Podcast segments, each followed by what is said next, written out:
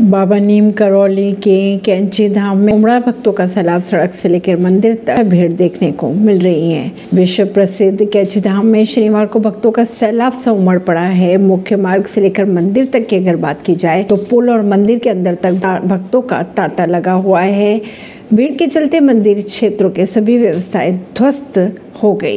भीड़ को संभालने के लिए काफ़ी कोशिशें की गई, मगर सभी नाकाफी साबित हुई। इस बेताशा भीड़ के कई वीडियो सामने आ रहे हैं। नैनीताल आने वाले तकरीबन हर पर्यटक कैची धाम में बाबा नीम करौली के दर्शन करने के लिए पहुँच रहा है। इसे कैची धाम में रोज भारी भीड़ देखी जा रही है। यह भीड़ प्रदेश के किसी भी धार्मिक स्थल में सबसे ज़्यादा मानी जा रही है। इससे आने वाले दिनों में शासन और प्रशासन को कैंची धाम की व्यवस्थाओं में सुधार करने की ज़रूरत हो सकती है। हाल ही में क्रिकेटर विराट कोहली सहित बॉलीवुड के कई सेलिब्रिटी और राजनीतिक हस्तियों के पहुँचने से कैचीधाम चर्चाओं में आ गया था। नतीजतन बड़ी संख्या में श्रद्धालु कैचीधाम पहुँचने लगे हैं। यहाँ आने वाले श्रद्धालु से नैनीताल के पर्यटन कारोबार में इजाफा भी हुआ है। ऐसी खबरों को जानने के लिए जुड़े रहिए जनता सरिश्ता पॉडकास्ट से। परवीन सिंह दिल्ली से।